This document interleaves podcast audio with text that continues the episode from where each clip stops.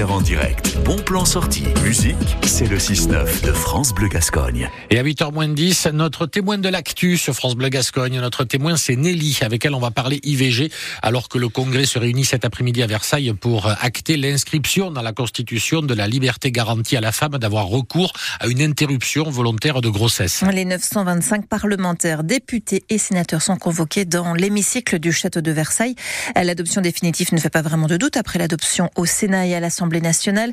Une majorité des 3 cinquièmes des suffrages exprimés est nécessaire pour adopter une révision constitutionnelle. Témoignage donc ce matin de notre landaise Nelly qui a subi deux avortements. Elle est avec vous, Shannon Marini. Bonjour Nelly. Bonjour. Vous avez eu recours à deux IVG. C'était il y a combien de temps? Ça remonte un petit peu maintenant. C'était la première en 2015, il me semble, et la deuxième en 2019. Comment ça s'est passé? Est-ce que vous avez eu des obstacles euh, dans, dans ce choix-là? Euh, non, globalement, il n'y a pas eu d'obstacle, euh, notamment sur le, plan médical. C'est vrai que j'y repensé et euh, au contraire, j'ai été toujours tellement bien accueillie dans une bienveillance totale, avec des mots très très forts. Je me souviens notamment d'un rendez-vous médical avec des mots très très forts qui ont été tellement justes et tellement raisonnés mmh. intérieurement. voilà, j'en avais toujours les, les, larmes aux yeux parce que voilà, c'est juste pas facile en fait, et c'est ça qui est important de noter entre tous les sentiments entremêlés, euh, beaucoup de culpabilité notamment, c'est ce qui est ressorti le plus euh, chez moi. Euh, la honte forcément aussi.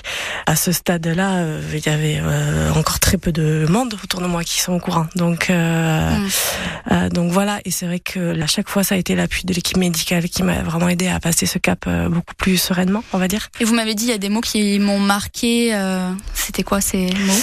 Ça a été, c'est votre choix, c'est votre corps.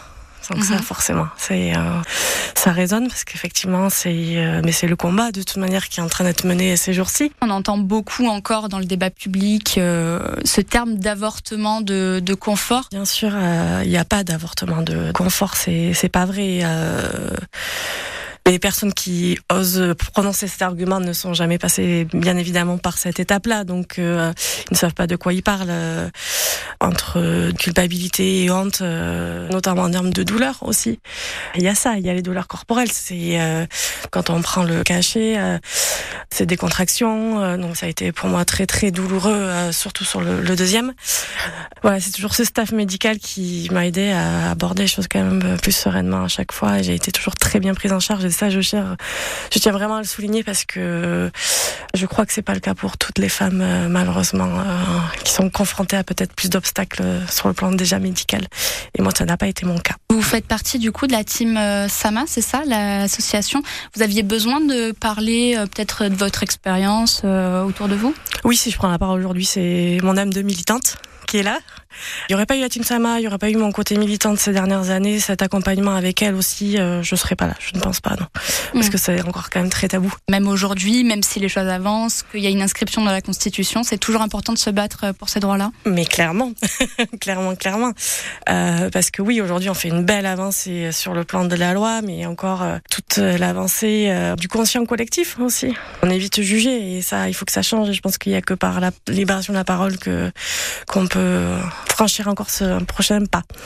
Euh, pour vous, qu'est-ce que ça change cette inscription euh, du droit à l'IVG dans la Constitution? C'est toujours une, euh, une bonne avancée euh, et c'est surtout aussi pour ne pas se retrouver dans le même contexte américain actuel qui est un peu euh, catastrophique. Du coup, non, non, c'est c'est une très bonne chose. On va pouvoir célébrer ça à l'approche de la journée de la femme qui arrive. ça va être une très belle célébration de cette inscription au niveau de la loi. Merci beaucoup Nelly pour votre témoignage. J'ai de rien, avec plaisir.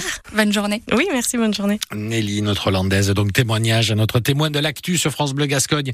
Il est 7h54.